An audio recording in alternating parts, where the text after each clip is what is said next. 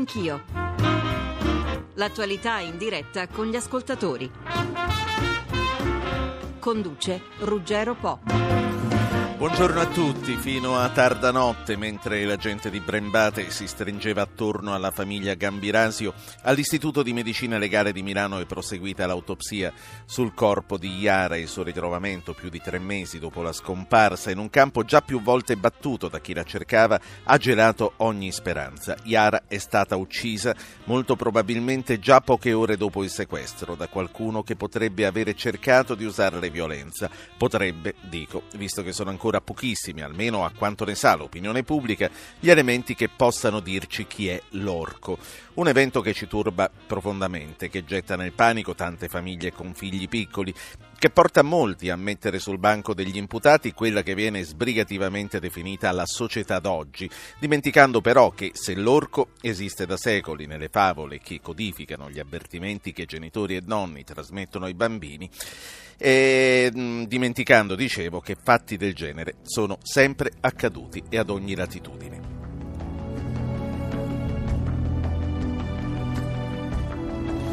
Enrica Maio, buongiorno. Buongiorno a te Ruggero. Enrica Maio si trova a Brembate di Sopra, tra l'altro non è sola, e con Don Corinno Scotti che abbiamo tutti conosciuto dopo l'omelia di domenica scorsa. Buongiorno. E io ringrazio moltissimo perché Grazie, grazie, buona giornata a lei. Eh. Enrica.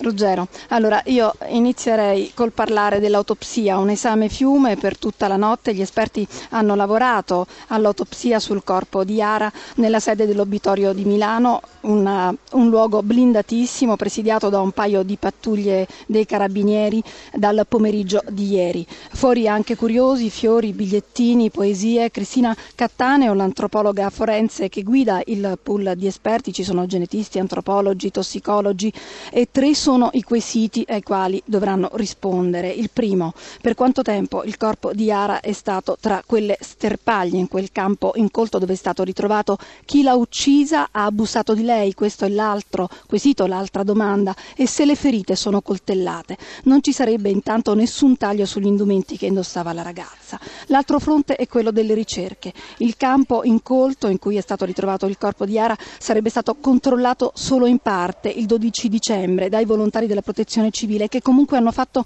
un lavoro encomiabile, questo va sottolineato più volte, non si sono fermati mai, giorno e notte. Giovanni Valsecchi, che è il capo della protezione civile di Brembate, sentite cosa ci ha detto ieri sera. Io speravo fino a un'ora prima che, che di portare la casa viva la ragazzina. Prima di andare a Fatima io voglio portare, perché io in corso di andare a Fatima per il 28 di marzo. Io avevo avevo promesso di portarla a casa viva. Due ore dopo ho fatto una telefonata, sono colpo al cuore. Gli uomini dello SCO, il servizio centrale operativo della polizia, con una mappa cercano di capire da quale parte potrebbe essere eh, andato, entrato l'assassino in quel campo, mentre è stato fatto il prelievo del DNA a 10 persone, quindi si pensa ad un, sì. ad un maniaco. Ieri sera intanto, Ruggero dimmi. C'è stata, sì, no, eh, dicevo, il prelievo del DNA quindi è già stato fatto. È già stato fatto, sì, sì a persone che hanno dei precedenti per, che hanno, eh, sono state incolpate di reati sessuali. Tanto ecco, per mettere nero su bianco notizia, diciamo, le loro impronte per... genetiche. Poi dicevi ieri sera c'è stata una fiaccolata. Ieri sera intanto c'è stata una fiaccolata che poi si è conclusa con la messa, un corteo che ha attraversato le strade di Brembate, dalla chiesa madre ad una piccola cappella eh, dove si dice che la gente vada a chiedere le grazie. Eh, sono, c'erano mamme con bambini, anziani, giovani, tante persone alle finestre con i lumini accesi. Il paese sì. naturalmente è sconvolto, ha paura, si avverte questa tensione, questo disagio, ma qui la gente preferisce il silenzio. Come dicevamo, a fianco a me c'è Don Corino Scotti che è il parroco di Brembate da tanti anni. Pensate, sarebbe dovuto andare in pensione e invece dopo la scomparsa di Yara è rimasto ancora. È stato molto vicino alla famiglia, l'abbiamo visto eh, durante la predica, durante l'omelia in chiesa, anche domenica scorsa ha detto parole ecco. forti. Molte volte ha detto Ecco, eh, ha detto molte volte mi sono svegliato di soprassalto, mi sembrava che suonasse il campanello e alla porta un uomo mi chiedeva perdono per il male che avevo fatto a Iara. Chissà Subito se arriverà invece... quest'uomo a parlare con lui. Don Corinno, lei ha parlato tra l'altro di orco, ci ha ricordato quello che eh, ci è stato sempre raccontato da bambini nelle favole. Lei che impressione si è fatto di questo orco di Brembate? Perbacco, mi spiace molto che l'unica parola che, che, si sia messa in risalto sia proprio quella. Io domenica ho, ho, ho voluto parlare io tutte le sei messe che hanno celebrato altri sacerdoti, però ho sempre parlato io e in una di quelle, solo in una di quelle mi è uscita la parola orco perché solitamente parlo, parlo un po' così a braccio. Ma non se ne cuore, deve pentire non... perché ci abbiamo pensato tutti. L'abbiamo no, sentita vicino diciamo, quando l'ha detto. Sì, e la ringrazio, la ringrazio. Beh, anzitutto vorrei fare una precisazione, amici. Primo che sono stato nel pomeriggio alla casa di, di Fulvio e di Maura, dei genitori di Yara, i quali, senza che io dicessi niente, mi hanno detto, sai, parlano di coltellate. Mia figlia non ha nessuna coltellata. Me l'ha ripetuto tante volte io e Maura abbiamo visto, gli unici che abbiamo visto lo scheletro, perché di uno scheletro si tratta, e l'abbiamo vista e, e diciamo qui questo lo dirà l'autopsia Don Corino ad ogni modo sì, lei però... dice ho sognato spesso un uomo che viene a chiedere sì, perdono lei sì, crede sì. che quest'uomo andrà a chiedere perdono e andrà soprattutto ad autodenunciarsi a chi poi può eh, ascoltare e proseguire con questa denuncia lei è un sacerdote quindi chiaramente sì, è segreto certo, certo per carità certo, certo. Eh, Ruggero Don Corino però ha detto anche molte parole di speranza e di amore certo. ha detto la speranza vive sull'orrore è una bellissima espressione l'ha ripetuta più volte. Ieri sera, ecco, vorrei ricordare questo, eh, durante la fiaccolata, alla fine c'è stata una messa, ha detto eh, lasciamo a, tutta, a, tutte le persone che erano lì, ce n'erano veramente tante, forse tutto il paese, lasciamo da parte la rabbia e la vendetta. E poi un'altra espressione molto forte, proteggete i vostri figli da quello che può accadergli, ma anche da quello che possono fare, Don Corino. Esatto, questa... e di questo sono convinto. E ho anche aggiunto, signora, ho anche aggiunto che eh, voi, voi figli dovete preoccuparvi del male che fanno, scusate, voi genitori dovete preoccuparvi del, fa, del male che fanno i vostri figli, ma preoccupatevi anche del male che i vostri figli possono fare nella vita.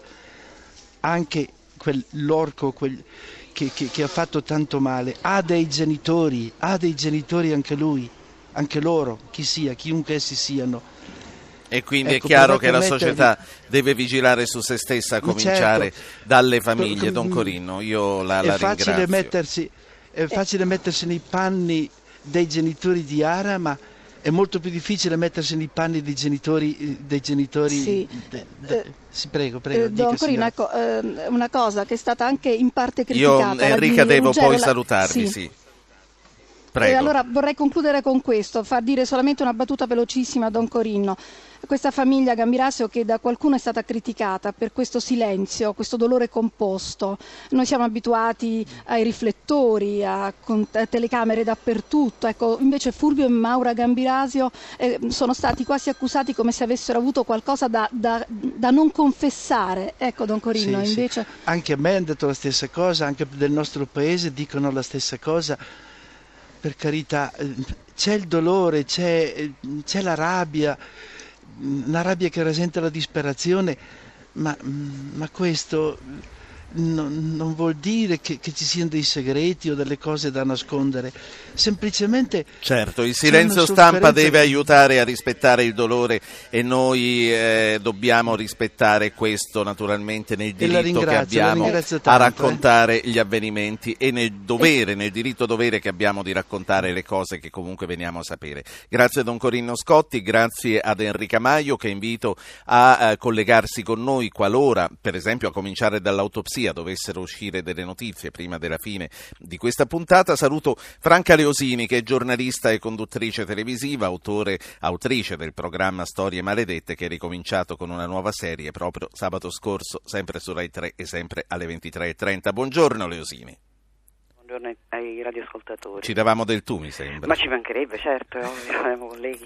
Franca Reosini, a proposito di orchi, la puntata sì. dell'altra sera, un orco, una madre e una bambina era dedicata a Tiziana Deserto, la donna condannata a 15 anni di carcere, con l'accusa incredibile e terribile di avere ceduto consapevole la sua bambina all'uomo che ne abusava e condannato all'ergastolo.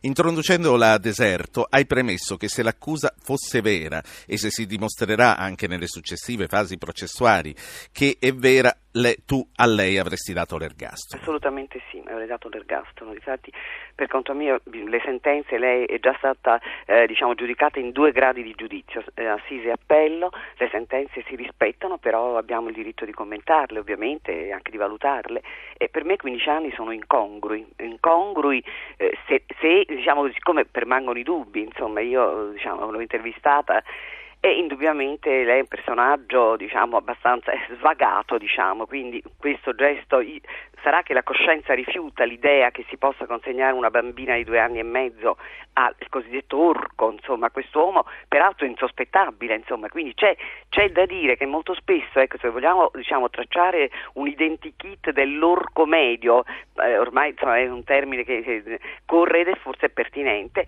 è una persona molto spesso rispettabile, amabile, gentile, ehm, eh, magari un buon professionista, come nel caso di, di, di Tiziana Deserto, quindi lei si era invaghita di quest'uomo, sperava di ricostruirsi una vita con lui, lui però non aveva precedenti di nessun tipo, godeva di una stima assoluta, una persona che non aveva dato mai segni di eh, particolare così, sì. propensione alla pedofilia. E quindi, insomma, eh, allora, tornando alla sentenza, 15 anni sono moltissimi nel dubbio, esiste un principio del diritto romano in dubbio pro reo, l'imperatore Traiano lo ha, lo ha eh, diciamo così, eh, pensato, ecco. però nello stesso tempo 15 anni sono pochissimi se realmente certo. lei avesse dato questa bambina. Noi adesso stiamo parlando della morte tremenda di Maria Geusa perché la puntata di oggi non è dedicata solo certo. a Iara ma a tutti i bambini, a tutte le bambine, a tutti gli adolescenti che hanno fatto un, hanno vissuto vicende di questo tipo. E ehm, tornando a, all'orco evocato dal parroco di Brembate che però quasi se ne scusava diceva ma come? Con tutte le cose che ho detto avete avvertito solo questo? Perché è importante Leosini. E, ehm, l'orco comunque come ci stavi dicendo eh, si nasconde dietro le persone più insospettabili e non è un personaggio dei nostri tempi No, è un personaggio però purtroppo molto presente nei nostri tempi, basta guardare, vedere la quantità di violenza di genere, di violenza sulle donne, insomma, perché noi parliamo di bambine e nel caso di Yara non si può parlare di pedofilia perché la pedofilia ha un limite che sono i 12 anni, un limite insomma, ritenuto scientifico, insomma.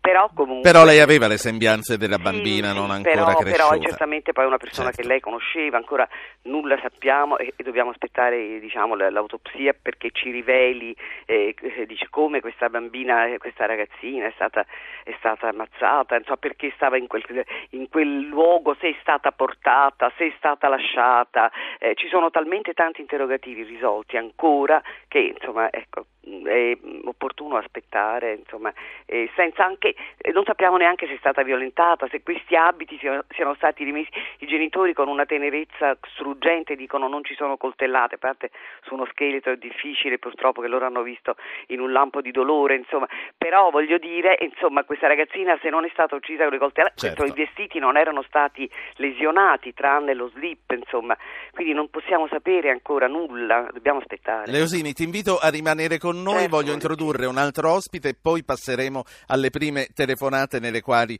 sicuramente sarai coinvolta. Maria Rita Parsi, psicologa, psicoterapeuta e scrittrice in libreria tra l'altro in questi giorni con Ingrati di Mondadori. Si è spesso occupata di vicende legate all'adolescenza e alle dinamiche sociali che la coinvolgono. Professoressa Parsi, buongiorno. Buongiorno. Chi è l'orco oggi? All'omelia Don Corinno da Brembate ha detto l'orco è ancora fra di noi, l'orco delle favole, l'orco che viene raccontato ai bambini da 100, 200 e anche più anni. Oggi nella nostra società come si nasconde? Vorrei dire anzitutto che le fiabe sono proprio un discorso di tradizione orale, cioè eh, di, di, racconto, che poi è diventato anche racconto scritto. La tradizione orale era un discorso di fatti anche molto drammatici avvenuti che poi diventavano nella, diciamo, nel, nel, nel, nella da bocca a bocca venivano riportati come fatti veramente cruenti. Lei pensi alle fiabe, Hansel e Gretel, lei pensi Biancaneve che gli devono strappare il cuore, lei pensi Pollicino che l'orco lo incontra, eh, addirittura che dice Ucci Ucci sento di Cristianucci, chi sono adesso gli orchi? Gli orchi sono proprio de- tra noi, sono all'interno delle famiglie, eh, sono eh, anche quando tu esci fuori e poi e non certamente in una famiglia come quella de- deliziosa di, di Yara, ma eh, come abbiamo visto partendo da, da, da, partendo da la vetrana, abbiamo visto che c'è un nucleo familiare che può produrre dolore, distruttività, angoscia, che può produrre del, del malessere gravissimo e al contempo ci può essere una famiglia eh, felice, serena, eccetera, che dall'esterno viene colpita ferocemente sì. proprio da, da, da, da, un orco. Professoressa, oggi noi abbiamo sempre meno tempo e anche meno voglia di raccontare le favole ai nostri bambini che si accontentano della televisione. Come li dobbiamo mettere in guardia? Quali sono gli avvertimenti che dobbiamo dare loro quando non ci sono più Pollicino e Biancaneve? Allora, Pollicino e Biancaneve ci devono sempre essere perché sono una maniera delicata di raccontare l'orrore. Poi, oltre a questi racconti fatti naturalmente decodificando cosa significa, io direi che è molto importante educarci ed educare. Educarci significa che anche i genitori, eh, a prescindere dal fatto che le famiglie, eh, ahimè, sono un luogo di patologia, molte famiglie, però voglio dire la maggioranza delle famiglie non lo è, quindi quelle famiglie che sono sane sempre di più si formino, i genitori siano sempre più attenti. Faccio un esempio che mi viene in mente. Guardi che eh, pensare che il paese è sempre un luogo dove non succede nulla, dove non hai eh, problemi, dove non... cioè è anche un modo antico di pensare le cose. Cioè voglio dire, invece in realtà eh, bisogna rendersi conto che oggi il mondo virtuale è un mondo dove ci sono infiniti pericoli, anche il mondo virtuale che è quello di internet e fuori ci sono altrettanti infiniti pericoli che bisogna assolutamente decodificare prima di tutto a noi, cioè noi dobbiamo essere coscienti che ci sono e poi contemporaneamente dire ai nostri figli poi ci sono i pericoli, questo non lo fai, qui ti vengo a prendere, qua ti accompagno, qui vai insieme alle altre persone. È una, è una pratica che bisogna assolutamente passare ai ragazzi. Allora io credo che passare il testimone ai piccoli, di come bisogna difendersi, le fiabe sono un esempio, di come bisogna guardarsi da, dalle persone, di come bisogna denunciare anche quello che accade in casa, è una maniera formidabile per cambiare la situazione. Professoressa Parsi, grazie. Mario da Milano, buongiorno. Buongiorno, io credo che l'orco non sia una persona che se l'abbia scritto faccia, perché potrei ricordare figure come Donato Bilancia, serial killer, che praticamente conduceva una vita normale, era un tipo introverso che giocava alle macchinette e alle slot machine, ma nessuno avrebbe potuto immaginare, senza una testimonianza diretta, che fosse stato lui a uccidere a fare i serial killer. C'è poi da dire che l'orco è anche colui che fa il turismo sessuale in Thailandia, L'orco è sempre esistito anche in passato in Italia quando proprio a Capri l'industriale Krupp fu coinvolto in uno scandalo di pedofilia. Eh, città come Taormina furono lanciate al turismo grazie a un pedofilo tedesco. Eh, Quindi purtroppo la, la storia ci, ci, riempie di queste cose. Il caso di Bergamo è un caso anomalo che ovviamente deve essere indagato perché eh, ci sono troppe anomalie su queste uccisioni. Sì, lei ha buttato in mezzo Taormina, mi scuso con chi ci ascolta da Taormina, non sono andate esattamente così le cose. Comunque ha fatto bene a citare le persone che ha citato. Laura da Roma. Eh, buongiorno, senta, mm, io voglio dire questo, che in questi tragici e dolorosissimi casi quello che mi, diciamo che mi sconvolge è che non succede mai che l'assassino confessi dicendo io confesso sono stato io e mi sento schiacciato dai rimorsi, non posso più vivere con il peso della mia colpa. Mi ha, devo dire, veramente sconvolto leggere l'intervista con quel ragazzo Omar che insieme alla, ragazza, alla sua ragazza Erika si resero responsabili dell'assassinio della mamma e del fratellino di lei, lui è uscito dal carcere e ha detto nell'intervista diceva ho elaborato il mio lutto con gli psicologi, ho diritto di rifarmi una vita. Non c'era una parola di rammarico per il gesto compiuto, mentre ecco invece questa perdita della Sì. coscienza del male, del rimorso è veramente la perdita di una dimensione Grazie. umana. Grazie Laura. Allora, Franca Leosini, eh, io tra l'altro non ho letto l'intervista che la signora cita, quindi non so se abbia No, mai dato letto. Omar segni di pentimento. È vero che non confessano mai, non credo, qualche volta invece Sì. si sono dovuti liberare di questo peso, sì, no? qualche volta, però insomma sono più sulla linea della signora, ma anche perché molto spesso appunto le persone che sono in grado di fare, di commettere gesti di quel tipo, eh, difficilmente poi non solo hanno il rimorso, perché il solo fatto che possano farlo, insomma, quindi questo crea comunque un muro morale, insomma, che li isola poi dal- dai sentimenti, da sentimenti di, di- di, appunto di, rimorso, di, coscienza, insomma, quindi per questo comunque è molto difficile che, che, confessino, insomma, ce ne sono pochissimi casi. Quando sono colti sul fatto, ecco, insomma, eh, no- eh, non esistono perlomeno in letteratura, insomma, che io ricordo in questo momento casi di persone che si siano consegnate eh, spontaneamente, magari appunto hanno ammesso dopo in un Sì. secondo momento. Come è successo nel caso del- di, di questa bambina, di questa piccola Maria Geusa, che ma, eh, Giorgio Giorni è stato catturato, è stato colto, è stato preso e poi insomma ha fatto delle ammissioni relative, relative Però, come dici, è raro che vadano Sì, a- ad spontaneamente mai. autoaccusarsi spontaneamente. Come Mai. dicevamo, il delitto Gambirasio è solo l'ultimo in ordine di tempo che riguarda bambini e adolescenti. Carla Manzocchi ha ricostruito per noi in una scheda alcuni dei casi che sono rimasti nella memoria collettiva, a cominciare da Avetrana con l'uccisione di Sara Scazzi.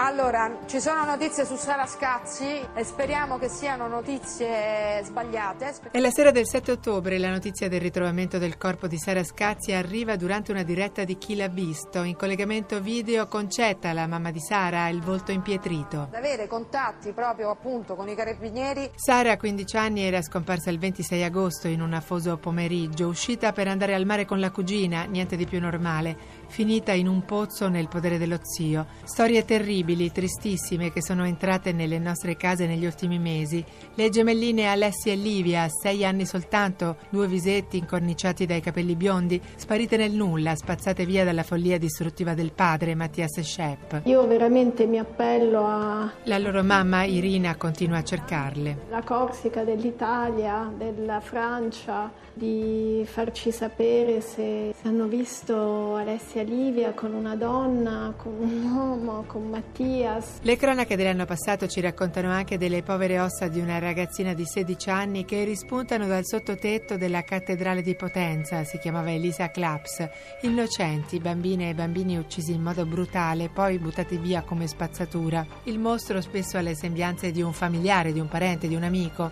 Nomi che tornano dal passato, Ermanno Lavorini, Simone Allegretti, Silvestro Delle Cave, Luca Amorese, il piccolo Pelé del Quadraro, uccisi per motivi sessuali frequentemente, oppure per vendetta o perché testimoni scomodi. Altri nomi che tornano dal passato, Giuseppe Di Matteo, Claudio Domino, bambini fatti fuori da Cosa Nostra. 800 05 0001 per intervenire, 335 699 2949 gli sms, radio anch'io chiocciolarai.it le mail per comunicare con noi. Ve lo dico, è inutile dirvelo, lo sapete perfettamente, sono tantissimi i messaggi che stiamo ricevendo. Tre minuti di pubblicità e poi ripartiamo con giornalisti, con esperti, con criminologi e con eh, il professor Vittorino Andreoli. Fra pochissimo rimanete con noi. Jenner Meletti, giornalista, scrive su Repubblica da almeno 30 anni, racconta i grandi fatti di cronaca nera. Buongiorno Meletti. Buongiorno. In che cosa è cambiato Jenner, il mestiere di cronista dai tempi in cui la televisione era una sola e non c'era ricorsa spasmodica allo scoop? Ma la rincorsa forse c'era anche allora, è che dire, i mezzi erano diversi, intanto anche la televisione faceva un telegiornale importante al giorno, adesso ormai c'è una cronaca diretta continuamente. Io mi ricordo su fatti importanti che hanno commosso l'Italia, no? che so, il sequestro di Patrizia Tacchella, una bambina di 8 anni a, a Verona nel 1990 per 60 giorni fu, fu rapita, questa per 68 giorni, ed, ed eravamo 5-6 giornalisti e due telecamere, no? e c'era un rapporto diverso e voglio dire, secondo me anche allora si raccontava tutto l'indispensabile, cioè ciò che, ciò sì. che andava raccontato. Adesso è, è diversa perché su, su, un fatto tragico, una tragedia, così eh, diventa un evento spesso, con diciamo, decine e decine di giornalisti, decine e decine di telecamere e una cronaca continua, una cronaca continua che, passa, che, certo. che, non va solo sui giornali, eh, eccetera. Per cui diciamo che si, si un, un, um, viene trasformato in un evento che alimenta se stesso. Insomma, no? Tra l'altro... E in questo è facile poi passare nella retorica oppure dire quelle cose in più che non servono e che fanno solo male. Tra l'altro, come dicevi, se la televisione era una e faceva un solo telegiornale, i giornali uscivano una volta al giorno, la notizia anche quando la sapevi, se non la davi tu ora, la davi tu il giorno dopo. Adesso sì, invece c'è da stare attenti che ti bruciano gli altri. Sì, c'era un rapporto, voglio dire, vi ricordo il sequestro Tacchella, per esempio, gli inquirenti veniva un questore tutti, tutti i giorni verso le 5, ci diceva non ci sono novità, ci sono novità, eccetera. A volte c'era anche una confidenza proprio di dire, boh, forse stiamo lavorando, insomma, forse l'abbiamo, forse, forse l'abbiamo trovata, forse stanotte la liberiamo, no? Ed era vero, no? Immaginiamo adesso se un, se un questore si avvicinasse e dice forse stanotte la liberiamo, immediatamente l'inviato chiama la linea e va in onda. Chiama eh, la certo. linea e va in onda, eccetera, così. C'era, c'era.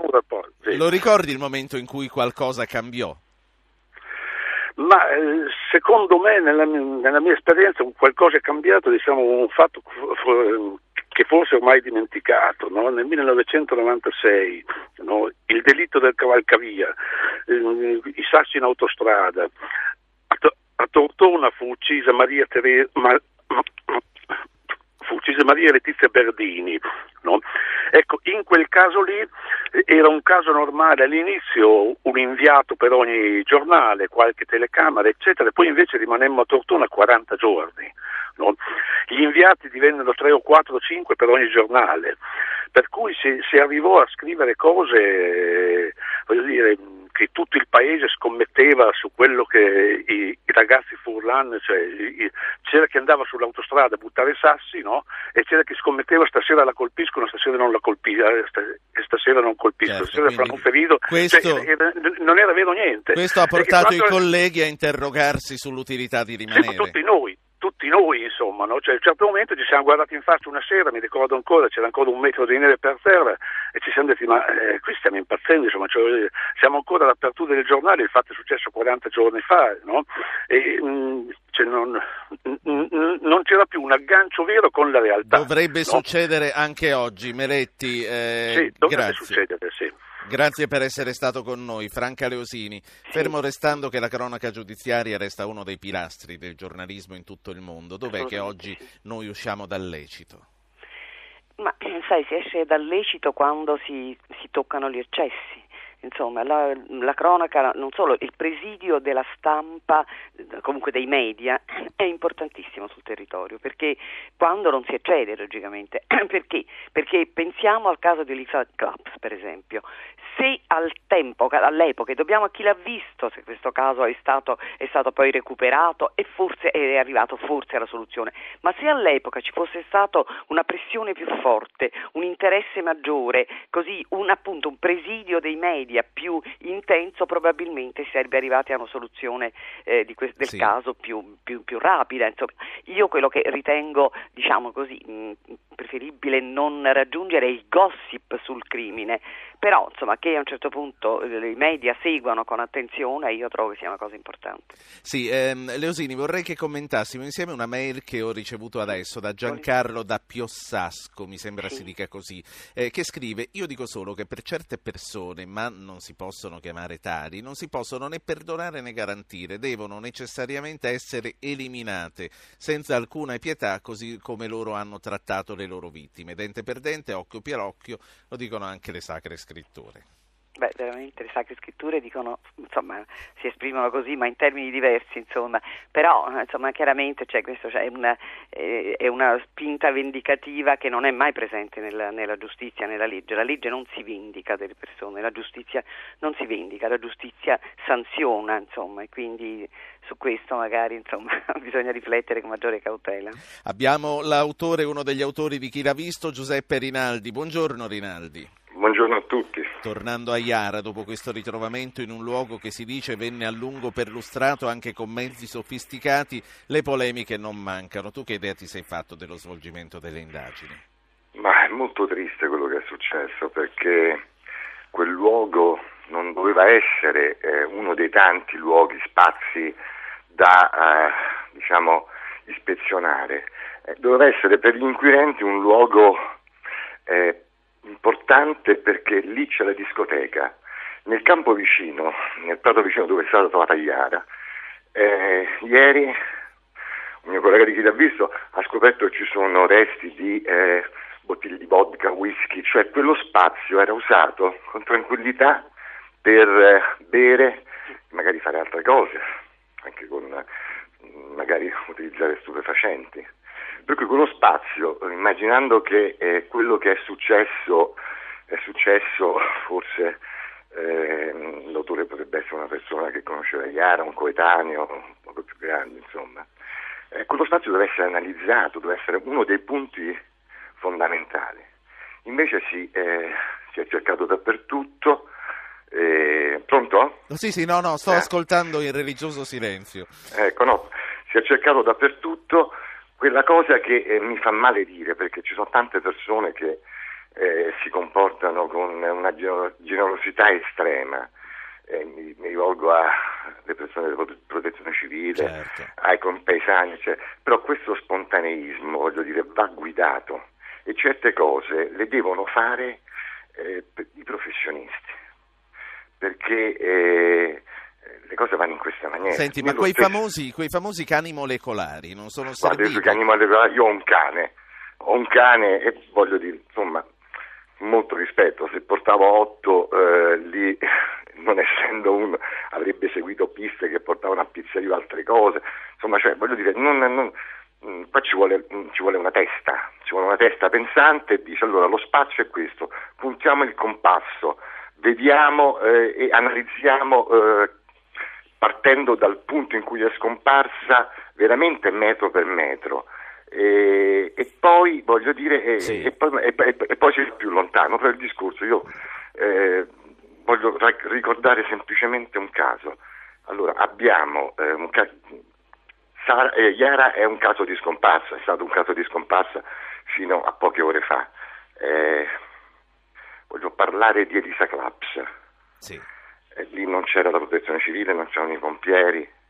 E di Saclaps ci sono state quattro perquisizioni nella chiesa e mai nessuno ha avuto l'idea di andare sopra nel sottotetto, probabilmente hanno analizzato e sviscerato le cantine, eh, le, le, le, i piani inferiori, le cripte. Senti, ma chiesa. secondo te allora con quello che hai detto di Iara e con quello che stai dicendo di Potenza, qualcuno ha visto e non parla? Qualcuno si fa i fatti suoi alla meglio?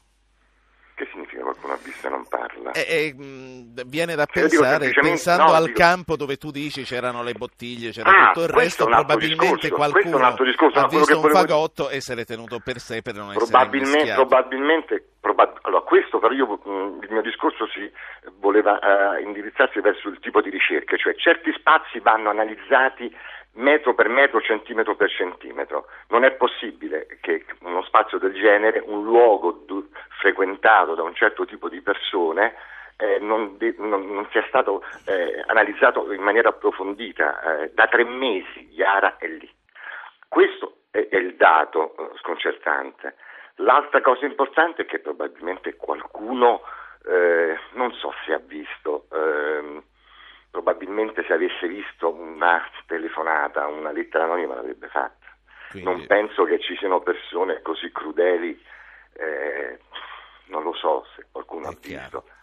Quello è lo spazio, però, ecco, però mh, mm, insisto, mh, mm, io non so, io non sono di Brembate, però eh, gli inquirenti, chi, chi, chi, chi lavora doveva concentrare Come dice, e poi ti saluto, come dice Mino Sì. da Arenzano, che è un nostro ascoltatore, dice in campagna un cadavere si sente all'olfatto, il cadavere di una volpe in decomposizione si sente Certo, fino a 100 metri, certo. quindi perché non se ne sono accorti? Grazie a Giuseppe Rinaldi, seguiremo gli sviluppi direttamente da chi l'ha visto domani sera, grazie, Grazie davvero a voi, per essere tutti, stato con noi. Anna da Roma, buongiorno. Sì, buongiorno. Senta, mh, una cosa volevo dire, mh, forse non vi ricordate che dopo che è successo il fatto ha nevicato, quindi c'è stata una, una- una coltre di neve che forse ha impedito ehm, di, di- di rilevare questa- questo Sì. corpicino. Eh, comunque volevo dire un'altra cosa, io francamente della giustizia italiana non mi fido affatto eh, perché vado sul pratico. Allora, eh, faccio due esempi.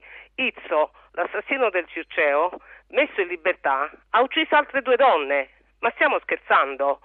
Ma eh, Erika ha macellato la madre e il fratello, già sta fuori di galera.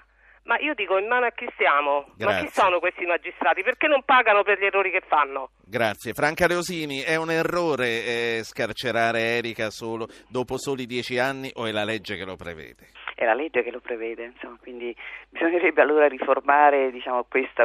eh, e, anche, eh, e anche scarcerare Izzo è la legge che lo prevede. Eh, Sì, era la legge che lo prevede, è la legge che lo prevede, lui era praticamente poi in semilibertà, non era scarcerato, insomma, poi purtroppo eh, diciamo, ecco, non si, non si- io sono l'unica che lo abbia intervistato molto prima che si verificasse poi la tragedia di Campobasso. Ma tu di fronte a casi così, di fronte a un carretta che torna a ereditare anche per esempio le proprietà della famiglia, da giornalista, da donna, che- che- che- come la vedi? Da persona voglio parlare, insomma, ecco, più che da giornalista, eh, da, da donna, da persona. Ti dico sinceramente, io sono stata molto critica ecco, sulla sentenza e su quello che è stato consentito e concesso a Carretta. Carretta ha organizzato praticamente, certamente era una persona fortemente disturbata, all'atto del delitto, certamente diciamo, lo ha commesso in uno stato di alterazione, però ha organizzato la fuga, ha sepolto i- con grande cura e non, non sono stati più trovati i corpi dei genitori e del fratello. È stato in Inghilterra dieci anni, si è ricostruito una vita e poi a distanza di dieci anni noi lo, eh, la, la giustizia lo considera sano di mente, diciamo, io- scusa, non, sto- sto sbagliando, lo considera assolutamente incapace di intendere di volere a distanza di dieci anni. Insomma, ecco, insomma, devo dirti che io sono molto rispettosa invece della giustizia e dei magistrati e di come eh, operano, diciamo, con la coscienza, eh, ovviamente le mie marce sono dappertutto, però devo dirti che in questo caso c'è, ecco, c'è stato un eccesso di, di- di così, Sì. eh, di, di buonismo, un eccesso di, di- di concessioni a Carretta che secondo me invece doveva avere sanzioni diverse insomma, e non ereditare. Fammi, sì, fammi salutare Vittorino Andreoli, psichiatra e criminologo. Professore, buongiorno. Buongiorno. Professore, chi è l'orco? Quali sono le pulsioni che spingono ad abusare di un bambino, di un adolescente? Beh, l'orco è una figura eh, prima della mitologia e poi della fiaba e eh, bisogna stare attenti di non scappare dentro l'immaginario eh, lasciando invece il mondo concreto. L'orco è uno che ha eh, tra, tra i vari mostri però è quello che ha la faccia umana, sia pure gigantesca, ha una testa grossa, una bocca enorme, capelli ispidi, insomma assomiglia all'uomo e ama, ama mangiare i bambini e come si sa poi i cristiani. E questa, è curioso che questa fantasia sia ritornata di fronte ad un delitto efferrato da parte di Don Corrino. Probabilmente ci ha risparmiato il demonio e ha preferito parlare di questo mostro che almeno nelle fiabe riusciamo a vincere. Beh, però insomma, no. Com- come non so se lei è d'accordo e se ha seguito quello che un po' tutti insieme si diceva prima, ma si diceva l'orco è anche oggi la persona per bene che si nasconde dietro una, una vita apparentemente normale e poi fa le cose che sono sotto gli occhi di tutti. Ma insomma il L'orco mostro, è anche il uno mostro zio. è l'uomo, il mostro è l'uomo. Senta, professore, c'è uno specifico del qui e d'ora? Lei ci stava dicendo che casi del genere ce ne sono sempre stati in ogni epoca e in ogni latitudine. Molti ascoltatori, glielo chiedo perché molti ascoltatori si chiedono se l'invasività di certe immagini alla televisione nella pubblicità possano indurre a ritenere che tutto sia lecito.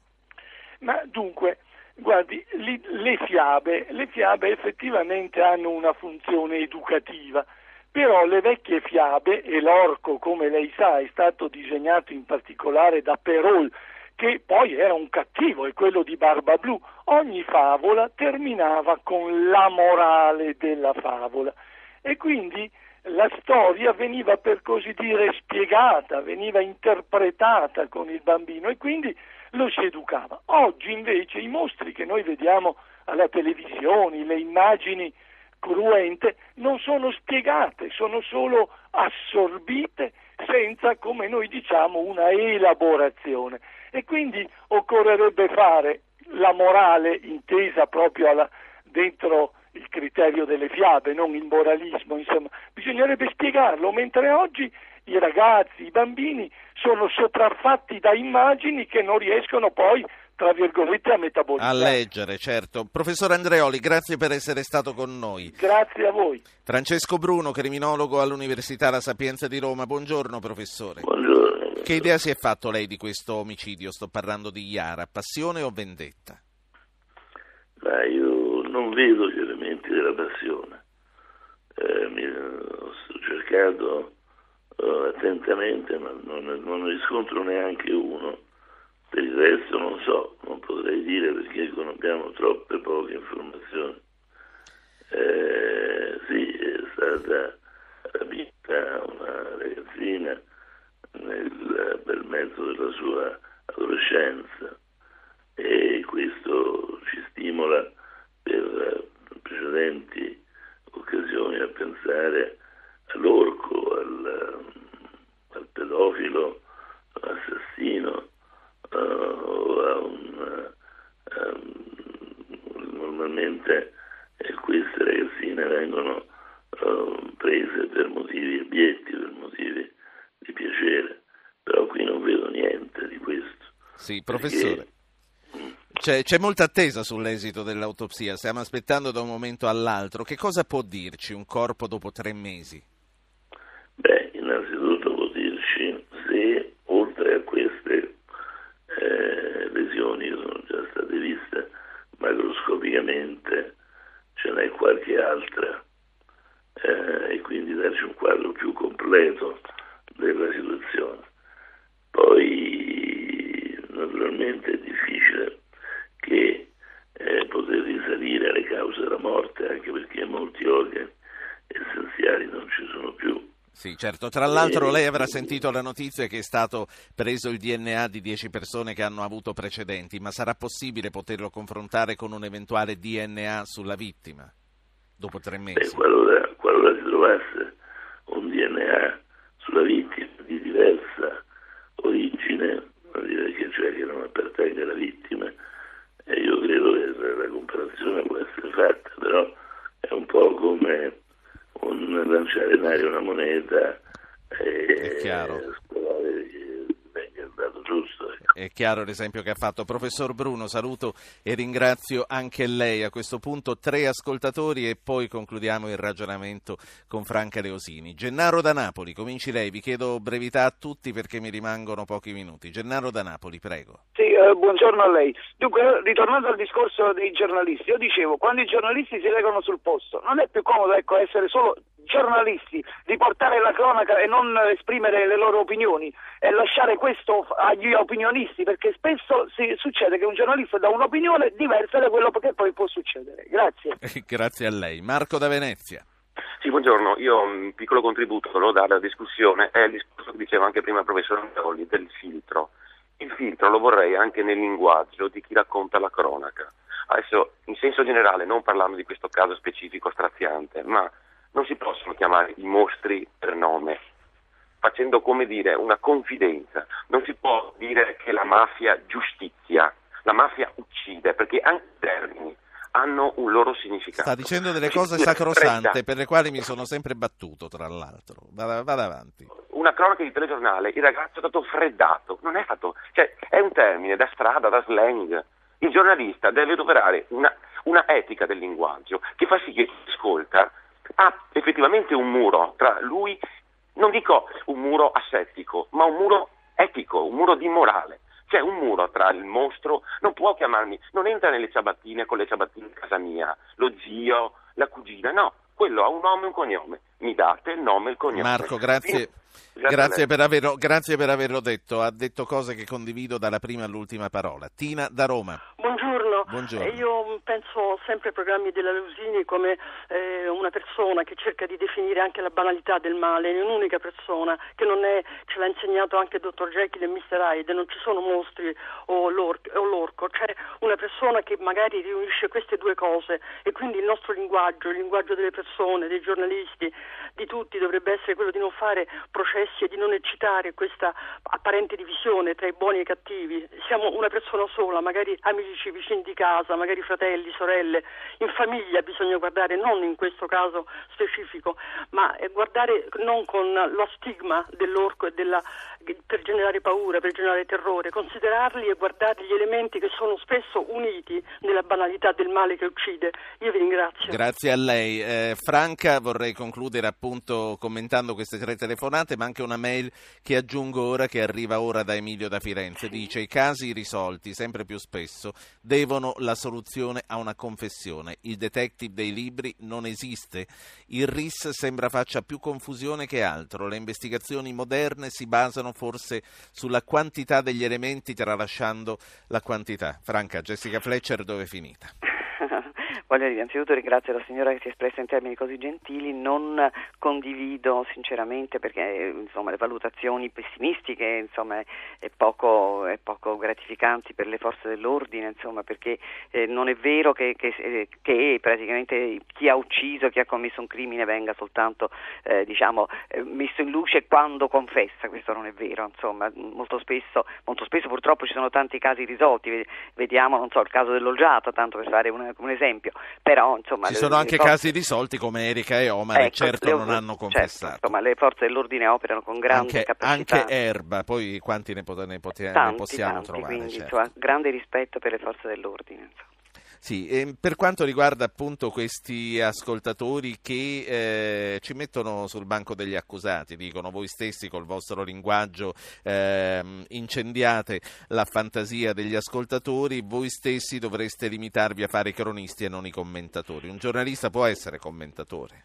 Beh, è impossibile non avere un'opinione, insomma, bisogna logicamente tenerle a freno le opinioni, però insomma, indubbiamente eh, eh, insomma, ognuno di noi, anche sul piano politico, insomma, anche deve di, eh, alzare un muro di, di, di, dire, di, riservo su quella che è la tua opinione personale, però insomma, non puoi non interpretare. Sul linguaggio sono assolutamente d'accordo, difatti eh, ringrazio appunto chi apprezza diciamo, con la, la, cautela con la quale io mi esprimo e sono d'accordo sul fatto che usiamo troppo spesso eh, termini insomma, confidenziali per persone che, insomma, che mh, così, dovrebbero essere eh, così, trattate con un distacco di, maggior, mh, di, maggiore professionalità. Del resto insomma, adesso lo spazzino si chiama collaboratore ecologico, insomma, purtroppo insomma, il lessico ha alterato tante volte figure che, andrebbe, mh, sarebbe meglio chiamare. Anche, diciamo. anche tu Franca soffri quando senti dire la mafia ha giustiziato? Assolutamente sì, insomma, mi, proprio mi infastidisce. La mafia ha ucciso, insomma, quindi bisogna avere il coraggio di usare dei termini duri per chi merita, non merita Tra pietà. l'altro bisognerebbe chiedersi se è giustizia anche quando la applica uno Stato sovrano la pena di morte.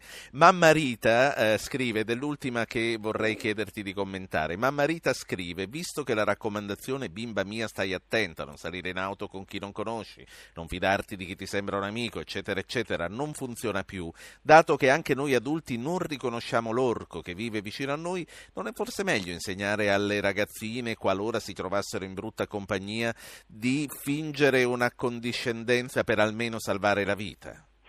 Beh, insomma, è anche molto pericoloso insomma, quello che, che questa mamma eh, così indica, insomma, perché certamente eh, l'educazione, eh, diciamo, la prudenza, certi principi vanno, vanno insegnati, instillati in famiglia, insomma purtroppo sai, i, i, bambini, i ragazzi sono ragazzi e quindi è facile insomma appunto che l'orco Ti leggo, anche sì. ecco così il famoso l'orco è una metafora insomma ti chiaro, leggo al volo meno di un minuto. Giancarlo scrive una figlia di 13 anni che si chiama Chiara. Solo una CH di differenza da Iara. Eh, sono sconvolto da, da questa vicenda. Mi chiedo come sia possibile che un testimone oculare venga subito indagato per falso invece di seguirne tutte le indicazioni. E come mai si controllino solo ora le telecamere di quel campo che pure sarebbe stato perlustrato a suo tempo. A proposito delle indagini, e ho 30 secondi, Franca, secondo te come sono andate? L'ho chiesto a tutti, ma non a te. Eh, purtroppo diciamo, qualche eh, omi- errore di omissione è stato commesso, su questo non ci sono dubbi, con tutta la buona volontà che si è, che si è messa. E purtroppo insomma, appunto, si è lasciato troppo spazio al volontariato, insomma, allo spontaneismo e magari ecco, sul territorio sarebbe dovuto agire con, con maggiore perizia, con maggiore da parte dei tecnici, insomma, su questo sono d'accordo. Grazie a tutti i miei ospiti che sono intervenuti, grazie a tutti gli ascoltatori che hanno telefonato oggi, più numerosi che mai. Ho fatto l'impossibile per mandarne in onda e per riferire i messaggi del maggior numero possibile. Spero di non avere fatto troppi scontenti. Vi do appuntamento a domani.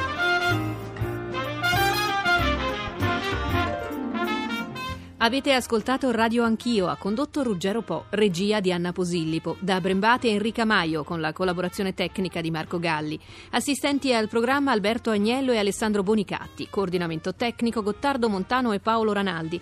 Potete iscrivervi alla mailing list e ricevere le anticipazioni sulla trasmissione del giorno dopo scrivendo a radioanchio.it. Commenti e programmi anche sulla pagina Facebook Radio Anch'io Radio 1 Rai, l'unica autorizzata. Archivio puntate podcast su www.radioanchio.rai.it. Night.